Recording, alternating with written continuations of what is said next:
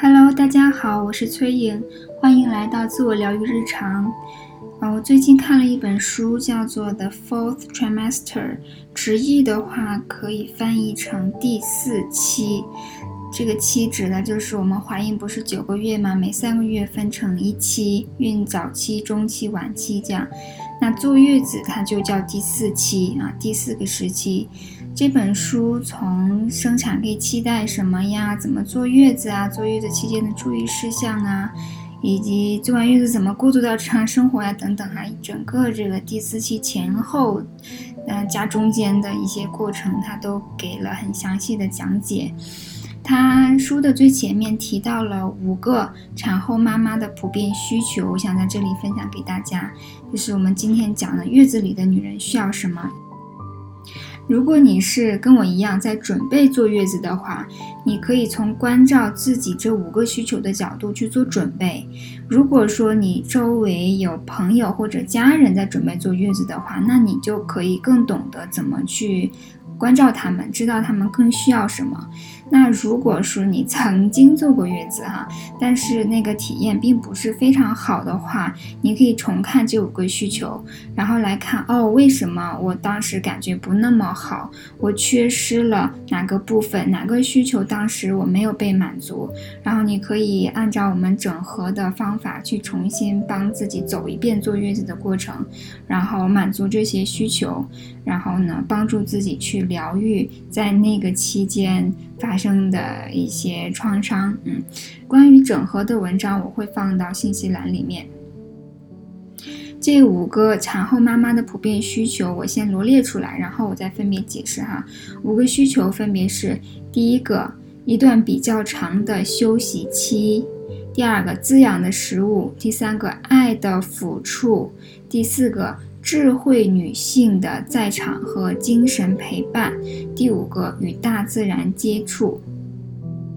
第一个比较长的休息期，因为这本书它是美国人写的，他们没有这个坐月子的文化，很多女性会在产后的可能几天之内就迅速的恢复正常的生活，可能会做家务啊、买菜、做饭，甚至锻炼身体等等。其实这样对身体伤害是很大的。那产后身体还很虚弱，需要比较长的时间来休息和恢复。对我们来说，有这个月子文化哈，都有这个概念。我需要休息，我需要躺下来，我需要被照顾。可是难免哈会有这个女强人式的妈妈会想要什么自己来是躺不住的。所以还是在这里再提醒一下大家，尽量去拥抱说我还很脆弱的现实。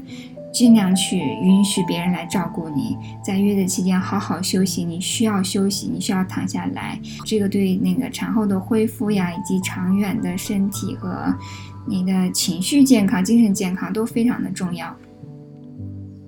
第二点，滋养的食物，同样。老外他们吃的很简单，甚至嗯可能会喝冰水啊之类的。我们通常不会在月子期间这样挑战自己的身体哈。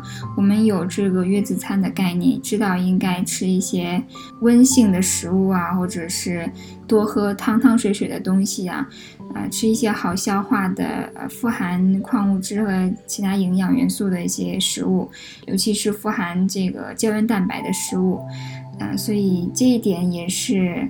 我们我觉得我们的文化做得很好的啦。对于我自己来说的话，因为我是吃素的，我会比较有那么一点点的担心自己的蛋白质的摄入，所以我可能会注意多补充一些这方面的食物。第三点叫爱的抚触，这一点我其实一开始有点忽视。我们的身体在产后它是在过渡嘛，一个恢复的时间。然后荷尔蒙也在重新的校准啊，你情绪有变化呀，身体，比如说那个怀孕的时候骨头很松嘛，对吧？那个它为了好生的话，会把你的身体关节都打开，然后慢慢的你在恢复啊。从这个角度上呢来说，我们的身体其实需要很多的支持，很多的帮助。这种爱的触摸呀，它能够帮助你去产生一些好心情的荷尔蒙啊，或者是让你感到被爱呀。然后像有一些产后按摩，它会帮你把肚子缠起来呀，帮助你身体的恢复。反正这个东西是蛮需要的。如果说你有你的爱人，或者是你的比如月嫂或者妈妈呀，能帮你去做这种按摩呀，其实已经很好了。产后按摩的话，如果你请到非常喜欢的按摩师，我觉得那就当然更好。嗯，我第一胎有请产后按摩师到家里面来，然后我的体验是就是还好，我觉得。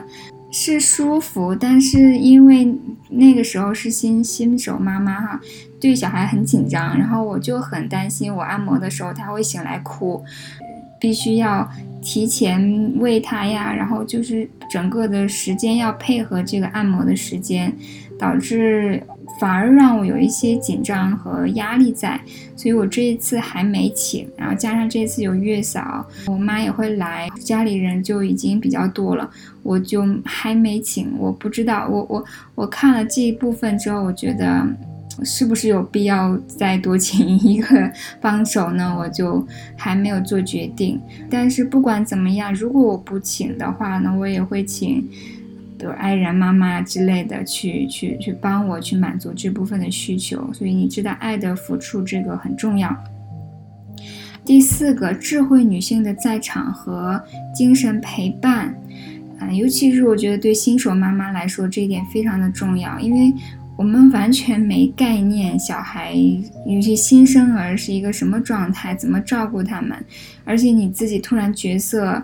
转换非常大，你自己都要调整，你身体还很虚弱等等，你其实非常需要这种，不仅仅是有人帮你带孩子，有人教你怎么做妈妈，有人帮助你成长为一位妈妈，更重要是他能陪你，能懂你，能理解你，能听你讲话，然后能给你一些精神上的陪伴和支持。我认为这个非常的重要。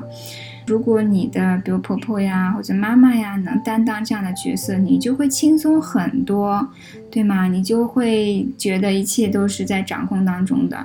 如果没有这种支持的话，你就会压力大一些，因为你没你没有经验嘛，你又不懂，然后你本身需要照顾，现在你又要去照顾小孩，这样你情绪就会比较难去保持一个平稳的状态哈。有一句话叫“女人需要其他女人”，就是这个道理。在这个时候，我们。需要其他的有经验的、有智慧的女性来帮我们，然后帮我们成长为一个妈妈，也给我们一些陪伴。那像有经验的月嫂啊，甚至是你的其他的有带娃经验的朋友，你都可以去请教他们，然后都可以跟他们说，在这段时间让他们多给你一些支持。有月嫂，觉得就可能省省很多事情了。有什么心情的不愉快呀，或者是不懂的地方呀？我觉得我们还是要多多的去请求帮助。啊，尤其是我说对于比较内向啊、比较敏感的女性来说，我们这个时间很难过的，然后压力很大，但是又不懂得去讲出来，不懂得去跟别人分享啊，然后请请他们来给我们建议啊，或者帮忙我们呀。这个时候就你一个人要供给孩子，不是供给，不仅说你要喂奶，你要给他精神上的支持嘛，你要给他爱嘛，对吧？你能量上给他供给，然后你一方面呢，你自己又这么。压力这么大的话，就比较困难一点。然后我就鼓励大家，把你的周围围绕着这些能支持你的人，然后帮助你度过这一段很很脆弱的时时光。第五点叫做与大自然接触。我反正我看到会觉得说那很难做到啊，怎么去跟大自然接触？我也不能去散步，也不能去远足，对吗？但是其实可以做一些小的事情，比如说你啊，在新加坡它就是会有一种特殊的中草药洗澡用的，可以去风啊什么的这些。其实你用这些中草药，它就是跟自然连接的一种方式。那如果你的房间里有一些盆栽呀，也可以帮你跟自然连接。像我窗外是树林呐，也可以帮助我跟自然连接。想一点小小的这个元素，自然的元素是你能够接触到的，就 OK 了。其实它主要的目的是帮助我们去调节跟自然的韵律一致。让我们感到跟自然是一体的。地球它是一个女性能量，它是一个可能我们最大的妈妈，地球妈妈，对吗？然后你跟这一部分女性的源头啊，女性能量的一个很大的来源去连接，有助于帮助你感到这种存在呀，被支持啊，然后感觉自己扎根在这里一种很稳定的感觉。所以跟自然连接也是一个我们很重要的需求。那这就是五个哈产后妈妈的普遍需求。一个叫比较长的休息七，第二个滋养的食物，第三个爱的抚触，第四个智慧女性的在场和精神陪伴，第五个与大自然接触。按照这五个需求来构建自己的月子生活，你就会更享受产受产后的生活，对吗？至少我是这样想的啦。那希望呢今天的内容对你有所启发，喜欢的话请点赞分享，订阅专辑不错过更新。我们下一次见啦！